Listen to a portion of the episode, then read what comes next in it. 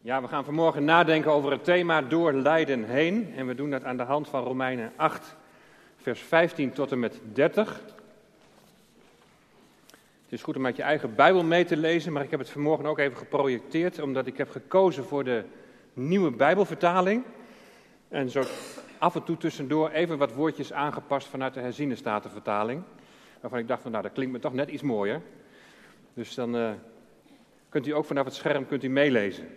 Romeinen 8 vanaf vers 15. En dan lezen we het volgende. U hebt de geest niet ontvangen om opnieuw als slaven in angst te leven. U hebt de geest ontvangen om Gods kinderen te zijn en om Hem te kunnen aanroepen met Abba, Vader. De geest zelf verzekert onze geest dat wij Gods kinderen zijn. En nu we zijn kinderen zijn, zijn we ook zijn erfgenamen. Erfgenamen van God. Samen met Christus zijn wij erfgenamen. We moeten delen in zijn lijden om met Hem te kunnen delen in Gods heerlijkheid. Ik ben ervan overtuigd dat het lijden van deze tijd in geen verhouding staat tot de heerlijkheid die ons in de toekomst zal worden geopenbaard. En de schepping die ziet er rijkhalzend naar uit dat openbaar wordt wie Gods zonen zijn. Want de schepping is ten prooi aan vruchteloosheid. Niet uit eigen wil, maar door Hem die haar daaraan heeft onderworpen. Maar ze heeft hoop gekregen, omdat ook de schepping zelf zal worden bevrijd uit de slavernij van de vergankelijkheid en zal delen in de vrijheid en heerlijkheid die Gods kinderen geschonken wordt. We weten dat de hele schepping nog altijd als in barensweeën zucht en lijdt. En dat niet alleen, ook wij zelf, die als voorschot de geest hebben ontvangen, ook wij zuchten in onszelf in afwachting van de openbaring dat we kinderen van God zijn, de verlossing van ons sterfelijk bestaan. In deze hoop zijn we gered. Als we echter nu al zouden hopen. Als we echter nu al zouden zien waarop we hopen, zou het geen, zou het geen hoop meer zijn. Wie hoopt er nog op wat hij al kan zien? Maar als wij hopen op wat nog niet zichtbaar is, blijven we in afwachting daarvan volharden. De geest helpt ons in onze zwakheid. Wij weten immers niet wat we in ons gebed tegen God moeten zeggen. Maar de geest zelf pleit voor ons met woordloze zuchten. Mooi is dat, hè? Dat wij niet meer weten wat we moeten zeggen, maar de geest in ons met woordloos zuchten, ook een zuchten naar God. God die ons doorgrondt, die weet wat de geest wil zeggen. Hij weet dat de geest volgens zijn wil pleit voor allen die hem toebehoren. En wij weten dat voor wie God liefhebben, voor wie volgens zijn voornemen geroepen zijn, alles bijdraagt ten goede. Wie hij al van tevoren heeft uitgekozen, heeft hij ook er van tevoren toe bestemd om het evenbeeld te worden van zijn zoon, die de eerstgeborene moest zijn van talloze broeders en zusters. Wie hij hiertoe heeft bestemd, heeft hij ook geroepen. Wie hij heeft geroepen, heeft hij ook vrijgesproken. En wie hij heeft vrijgesproken, heeft hij nu al laten delen in zijn heerlijkheid. Tot zover met het rijke woord van God. Dit zijn een beetje de punten. Ik wil toch alvast een klein beetje een structuur aanhouden. Dan is het misschien wat makkelijker bij te houden ook en te volgen. Ik wil het graag met jullie over de volgende dingen hebben. Eerst even een inleiding en dan de oorsprong van het lijden. Ten tweede en derde, wat veroorzaakt nou dat lijden? Wat is de zin van het lijden? En tenslotte woorden van troost en hoop. Dus in deze lijdenstijd wil ik vanmorgen met jullie stilstaan bij het waarom van het lijden. Het waarom van het lijden in deze wereld. Waarom gebeuren er zoveel nare dingen op deze aarde? Nou, ik denk dat de kinderen van groep 6, 7 en 8 die vanmorgen bij ons in de dienst zijn, dat die zich dat ook wel eens afvragen. Waarom is er oorlog? Waarom maken mensen ruzie? Waarom, misschien waarom word ik, wel zo, word ik zo gepest? Of waarom is hij of zij ziek? Waarom, waarom, waarom? En daar valt in algemeenheid vanuit de Bijbel valt daar heel veel over te zeggen. En we kunnen ook best wel een antwoord vinden op de vraag waarom er zoveel wordt geleden. Maar als het mensen persoonlijk treft, als jou iets heel ergs overkomt, dan kan die algemene kennis van dat waarom, dat kan er dan misschien wel zijn. Je kunt dan misschien wel weten van hoe het ongeveer zit en waarom er zoveel lijden is. Maar het is dan de vraag of het helpt om al die ellende die op je afkomt ook, ook werkelijk aan te kunnen. Want dat onheil, dat lijden dat je overkomt, is er dan niet minder om. Wij kennen een echtpaar in Deventer die een hele zware tijd achter de rug hebben. In 2013 is bij hem kanker geconstateerd. Maar afgelopen week kwam het verheugende nieuws dat hij kankervrij is. Kort erna krijgen ze bericht dat hun 22-jarige zoon is omgekomen tijdens een skivakantie in de Franse Alpen. Wellicht heb je dat gelezen. Drie jonge mensen van studentenvereniging De Navigators uit Nijmegen. Vanmorgen plaatsen ze op Facebook een foto van het gebied waar het allemaal is gebeurd. Ze zijn daar nu. En ze schreef daaronder: Ik hef mijn ogen op naar de bergen. Van waar zal mijn hulp komen? Mijn hulp komt van de Heere. Kijk, en dan kun je een geweldige uitleg gaan geven over het waarom van het lijden. Maar hoe gepast is dat op dat moment? Een jongen die reageert op Facebook als volgt. Hij schrijft geen woorden. En de ouders reageren dan, oh het verdriet is zo groot. Waarop de jongen schrijft, we huilen met je mee. Ik zou graag willen dat zulke mensen ons pastorale team komen versterken. Mensen die niet overal een antwoord op hebben. Die ook aanvoelen als een antwoord niet gepast is. En die inleven in het leed dat geleden wordt. Geen woorden. Welk kruis draag jij? In de gemeente hoor ik soms ook verhalen van mensen die, die dan zoveel hebben meegemaakt, waarop ik ook alleen maar kan antwoorden: ik heb, ik heb geen woorden. Hoeveel kan een mens meemaken? Dan kun je alleen maar zeggen: ik huil met je mee. Het leven kan soms een ongelooflijk zware last zijn voor mensen. En toch, en toch is het belangrijk, omdat het leven als een zware last ervaren kan worden, om bij die vraag van het waarom van het lijden stil te staan. Omdat je te midden van het lijden zo heen en weer geschud kunt worden. Zodanig zelfs dat je geloof in God, dat je vertrouwen op Hem gaat wankelen.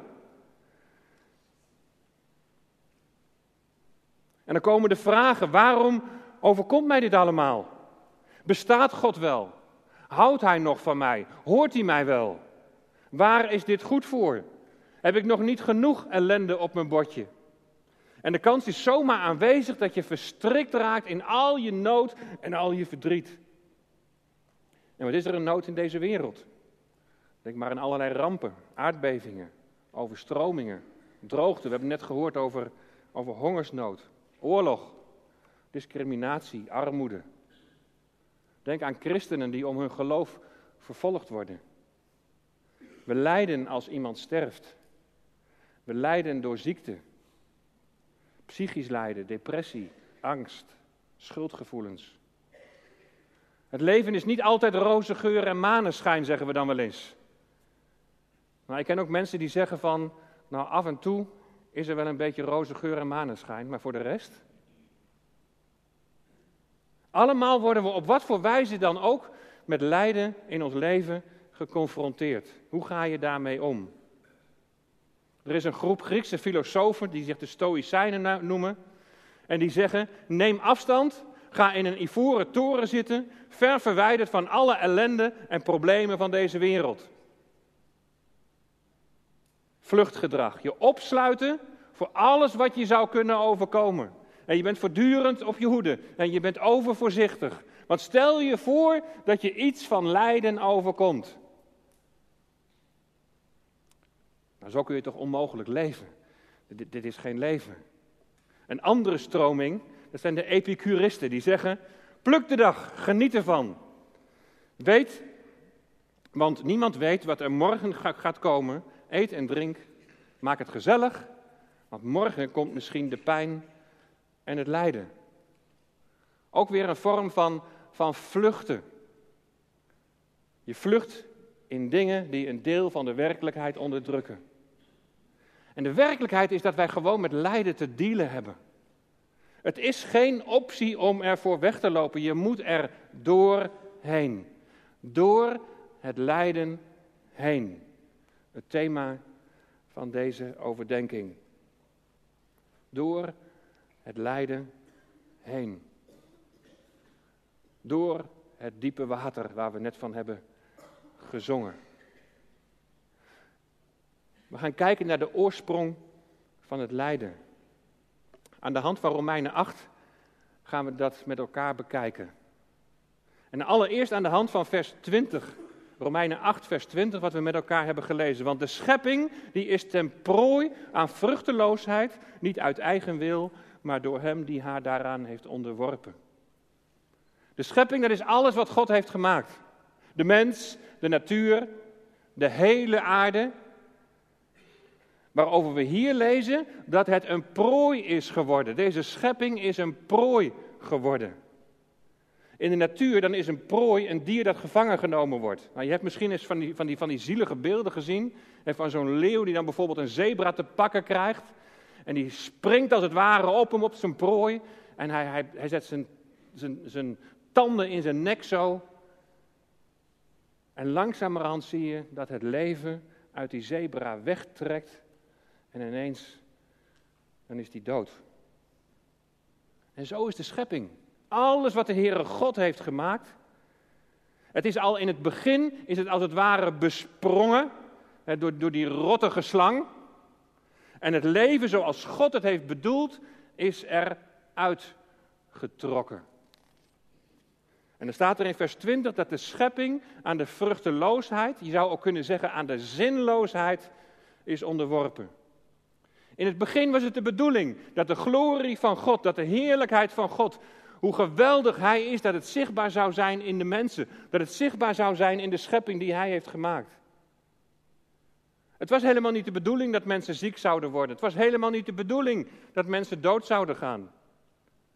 Maar dan moest de mens wel naar Hem luisteren. Als Adam en Eva zondigen in het paradijs, heeft dat grote gevolgen. Vrouwen zullen met pijn kinderen baren en mannen zullen over de vrouwen heersen, staat er. In Genesis 3, vers 17 zegt God tegen Adam: Omdat je hebt gezondigd, is de aardbodem is vervloekt. Met zwoegen zul je daarvan eten. En daar lees je ook dat ze zullen sterven. Stof ben je en tot stof zul je weerkeren, staat daar. Het doel van de schepping, de zin van de schepping, het was allemaal zo mooi bedacht. Namelijk dat de glorie van God in alles te zien zou zijn. In hoe mensen met God wandelen in de hof.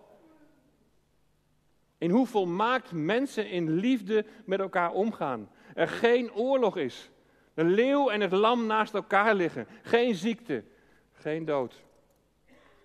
En dat doel, die zin, is in één klap weggevaagd. En als dat doel niet meer wordt gehaald, ja, dan is alles, dan is de hele schepping is, is zinloos geworden. Aan de vruchteloosheid, aan de zinloosheid onderworpen.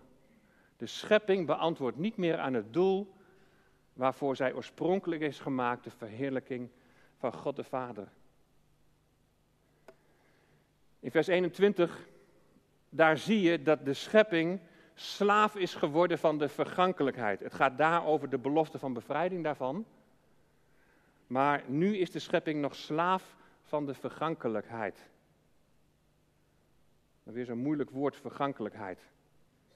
Dat betekent dat het met deze schepping, met alles wat de Heere God heeft gemaakt, naar de ondergang gaat. Er komt een einde aan. Dat zegt het woordje vergankelijkheid. En dan kan een politieke partij die kan wel roepen dat je beter optimist dan pessimist kunt zijn. Het is denk ik beter om realist te zijn.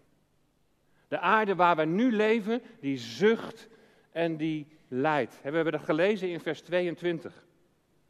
Wij weten dat de hele schepping nog altijd als in barensweeën zucht en lijdt. En de oorsprong van dat zuchten en van dat lijden, dat, dat ligt in Genesis 3, bij de zondeval.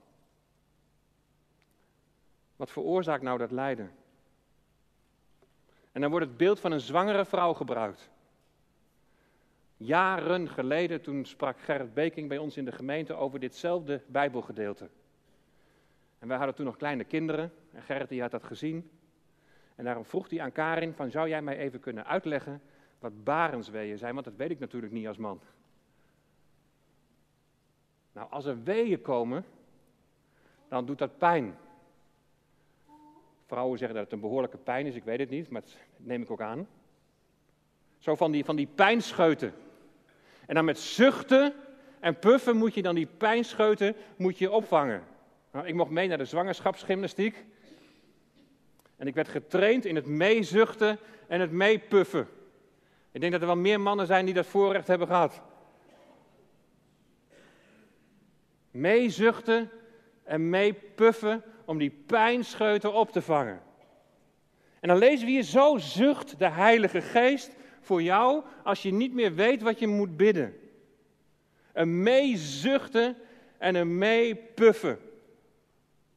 Als er pijnscheuten zijn. En die kunnen er in je leven zijn als je nare dingen meemaakt. Als je moet lijden om wat voor reden dan ook. Maar wat is nou de oorzaak van dat lijden? En je kunt het lijden zelf veroorzaken door te zondigen. Als je overmatig alcohol drinkt, bijvoorbeeld, dan gaat je leven eraan. Dan veroorzaak je zelf het lijden. Toen ik voor onderzoek in het ziekenhuis lag, bij de acute opvang, dan zaten daar alleen maar wat schotjes tussen. En je kon zo alle verhalen van je buren kon je heerlijk meekrijgen. Dus nou, dan komt er wat voorbij. En er was een oude vrouw die lag daar en, en, de, en de zuster zei tegen haar, mevrouw, u ziet zo geel. Uh, drinkt u misschien alcohol? Ja, zei ze, uh, iedere dag een halve liter wijn. Zo bij het eten, maar een beetje voor de gezelligheid. En net als iedereen kreeg ze toen de vraag, maar mevrouw, als er iets met u gebeurt, wilt u dan nog gereanimeerd worden? Toen zei ze, nee hoor, zei die oude vrouw, dat hoeft niet, want ik laat toch niemand achter. Zie je, dan, dan kun je aan de ene kant wel zeggen dat ze zelf verantwoordelijk is voor haar lichamelijk lijden. Maar eigenlijk zit er nog een veel dieper lijden van eenzaamheid achter. Je kunt ook lijden door fouten en zonden van andere mensen. Als iemand drinkt en een auto-ongeluk veroorzaakt, dan is die persoon duidelijk de oorzaak van het lijden dat jou overkomt. En zo zijn er veel meer dingen natuurlijk te bedenken, zelfs wat in het extreme, wat mensen je aan kunnen doen. Wat is de oorsprong van het lijden? Je kunt zelf de oorzaak zijn, maar ook anderen die jou iets aandoen.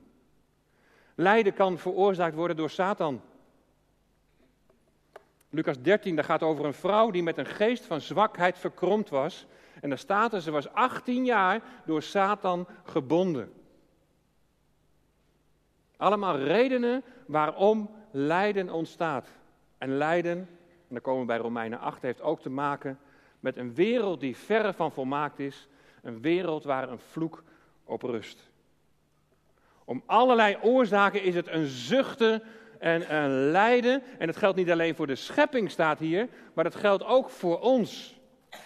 Ook al hebben we, zoals je in vers 23 kunt zien, hebben we de geest als voorschot ontvangen. Toch zuchten we in onszelf.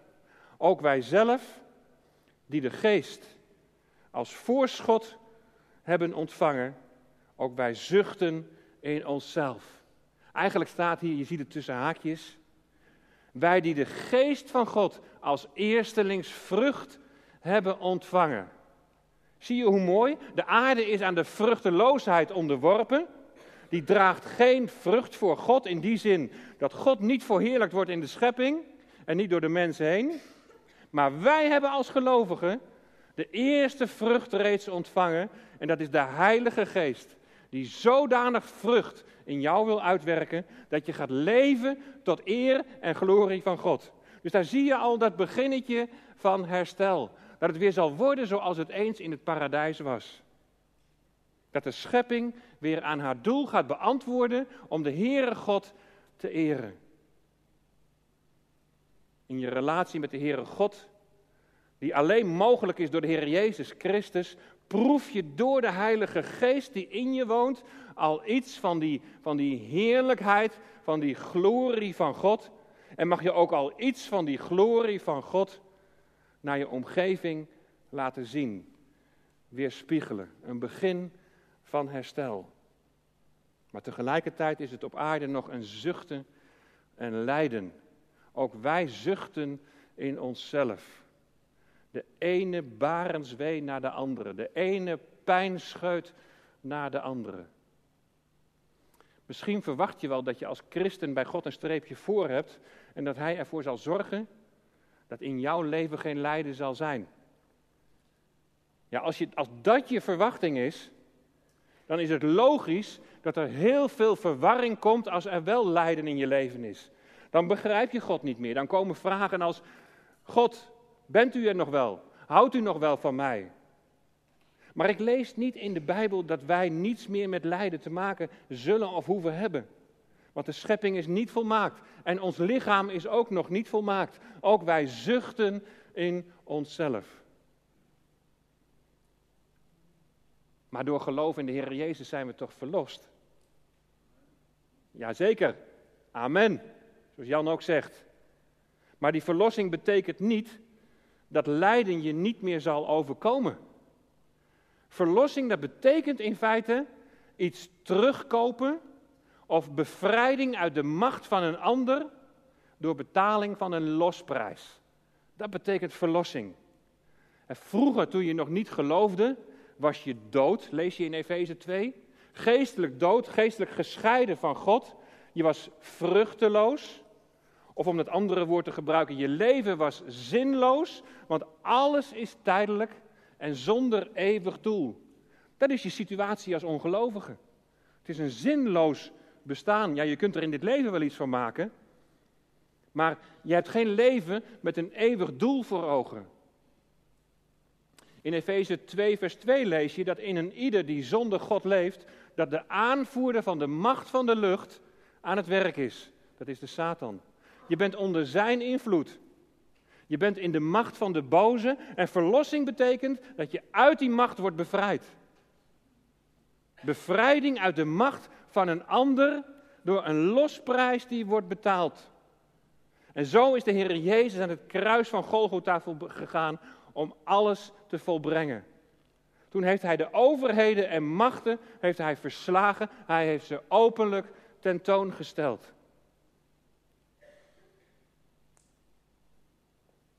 Die verlossing betekent dat God de Vader ons aanziet in zijn Zoon, volmaakt en rein. In zijn Zoon ben je opgewekt, ben je levend gemaakt uit die geestelijke dood, daaruit losgemaakt. En zo ben je met God in de hemelse gewesten gezet in Christus Jezus. Zo lees je dat in Efeze 2, vers 6. Maar als je dan doorleest in vers 7, dan zie je ook daar dat, die genade, dat je die genade nog maar ten dele ervaart. Geestelijk in de hemelse gewesten.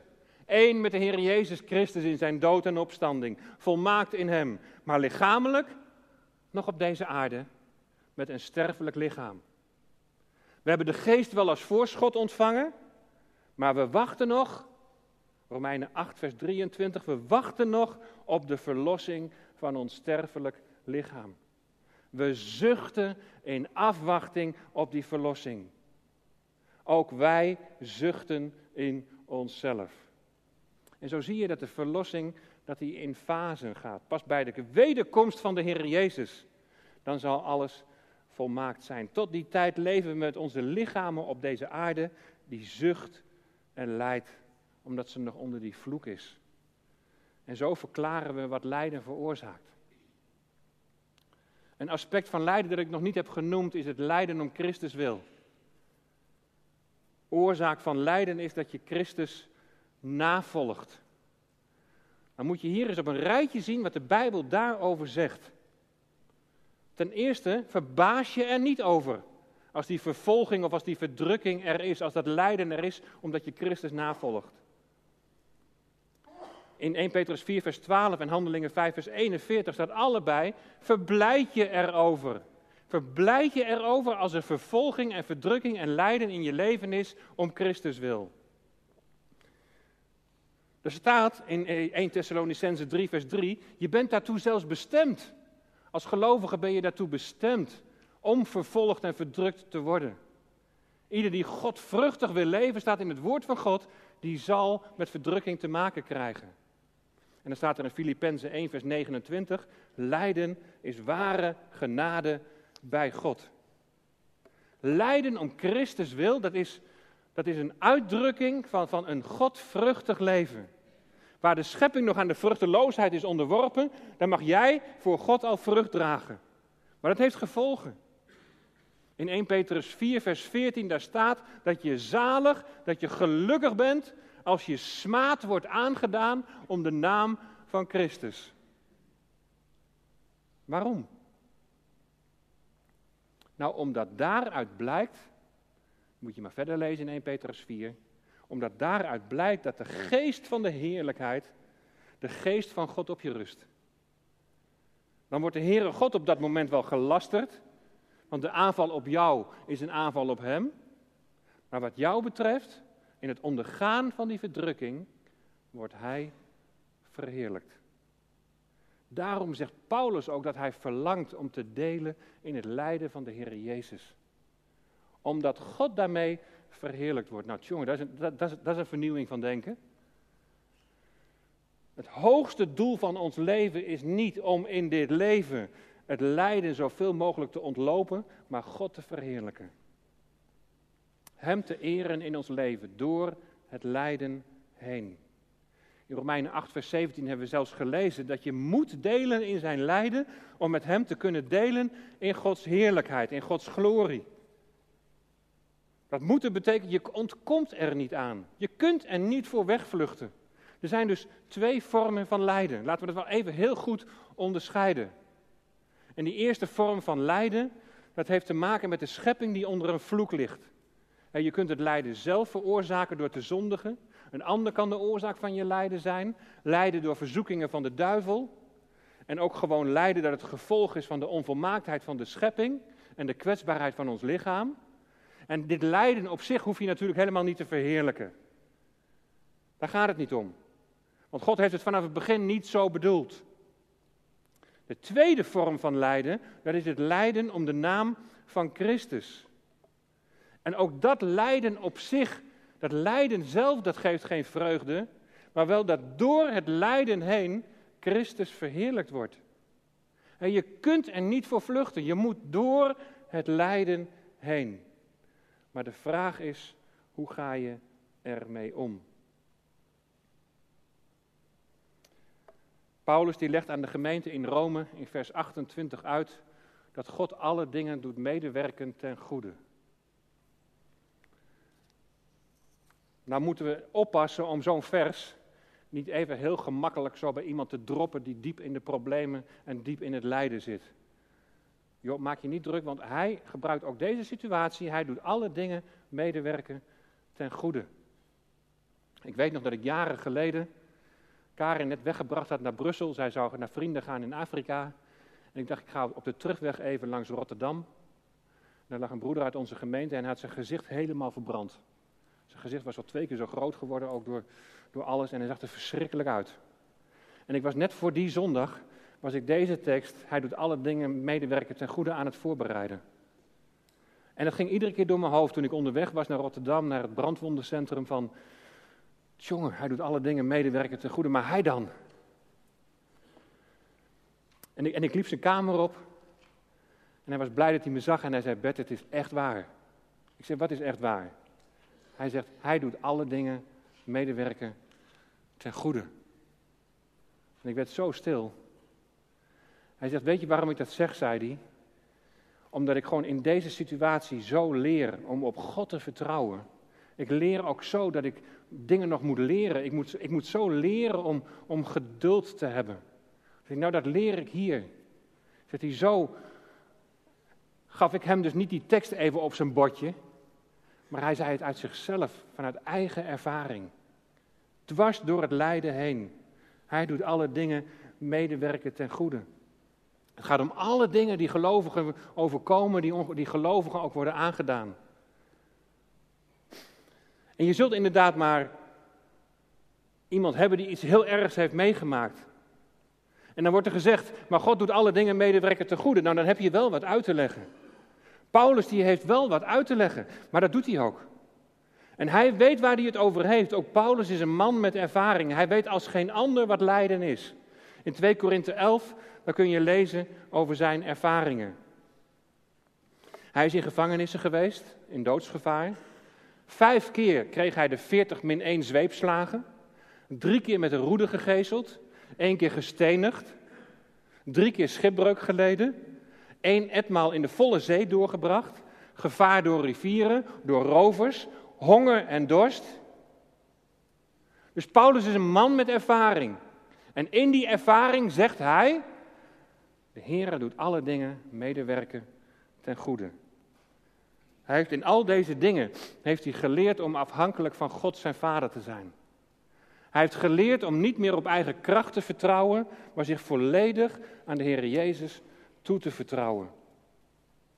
Paulus leidt door andere mensen die hem vervolgen, omdat hij Christus navolgt. Hij leidt door krachten in de natuur, door de schepping die aan de vruchteloosheid is onderworpen. Hij leidt schipbreuk en gevaar door rivieren. En Paulus die leidt omdat een engel van Satan hem met vuisten slaat. 2 Korinthe 12, vers 7.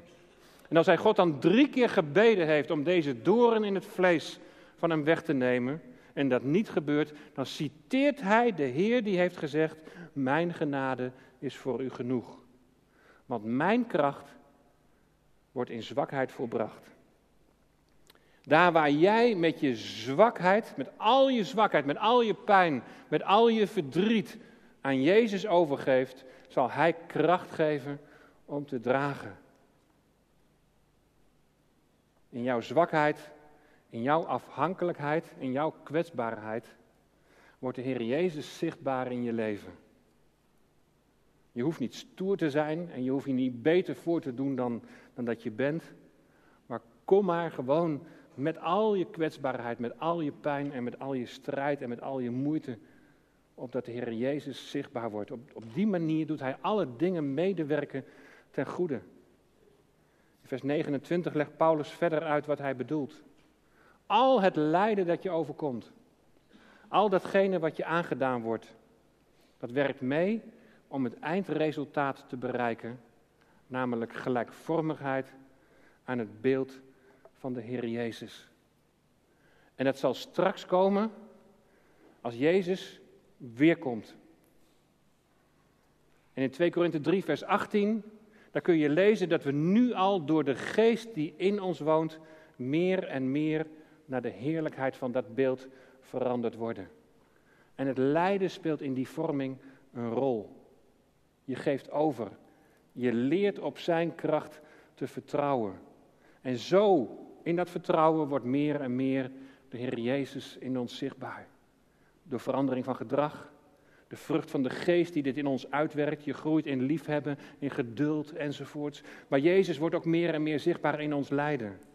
En dan met name hoe we met dat lijden omgaan. Tot slot woorden van troost en hoop. Als je regelmatig in de Bijbel leest, en naar preken luistert, dan zal vers 18 je niet vreemd in de oren klinken. Daar zegt Paulus, ik ben ervan overtuigd dat het lijden van deze tijd in geen verhouding staat tot de heerlijkheid die ons in de toekomst zal worden geopenbaard. Begrijp goed dat Paulus hier niet zegt dat jouw lijden niets voorstelt. Nee, dit zijn woorden van troost. Omdat hij het lijden juist serieus neemt. Het zijn woorden van hoop. Het lijden kan hevig zijn. Dat ontkent hij niet.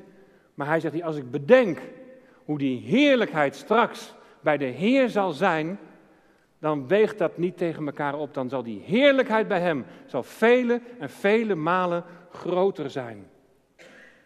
Wat hebben we allemaal gelezen in die eerste verse van Romeinen 8, vers 15? Je hoeft niet meer als slaaf in angst te leven. Je hebt door het geloof in de Heer Jezus Christus de geest als voorschot ontvangen. En door die geest mag je zeggen, Abba Vader. Door de wedergeboorte ben je zijn kind geworden. Daarom ben je erfgenaam van God. Kinderen zijn erfgenamen van hun ouders. Jij bent als kind van God erfgenaam van Hem en mede-erfgenaam van Christus. En daarom worden wij ook Gods zonen genoemd. We hebben de geest van het zoonschap ontvangen, omdat je één geworden bent met de Heer Jezus in zijn dood en opstanding.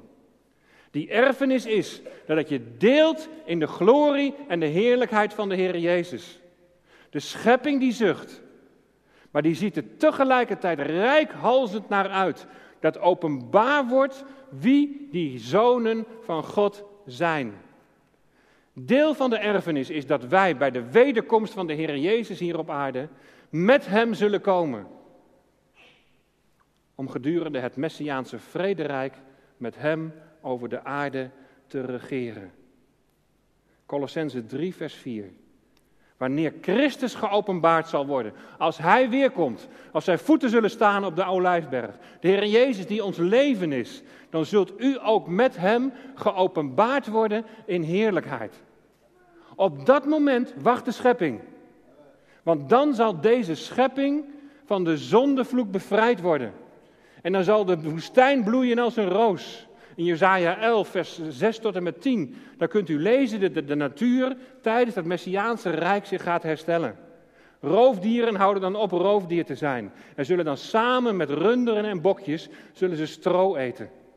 De zon zal niet meer verduisterd worden en de maan zal haar volledige glans geven. Het lijkt erop dat, die, dat de periode van de Hof van Eden weer terug zal komen. En daar wacht de schepping met rijkhalzend verlangen op. Alles samengebracht in Christus. En dat is onze troost. En dat is onze hoop. Maar wel door lijden heen.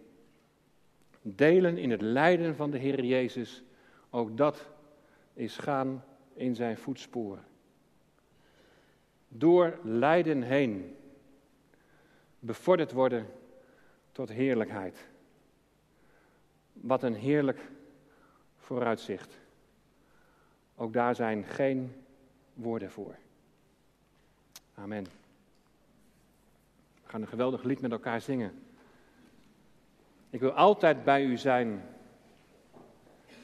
Ik wil altijd zijn waar u bent, al de dagen van mijn leven.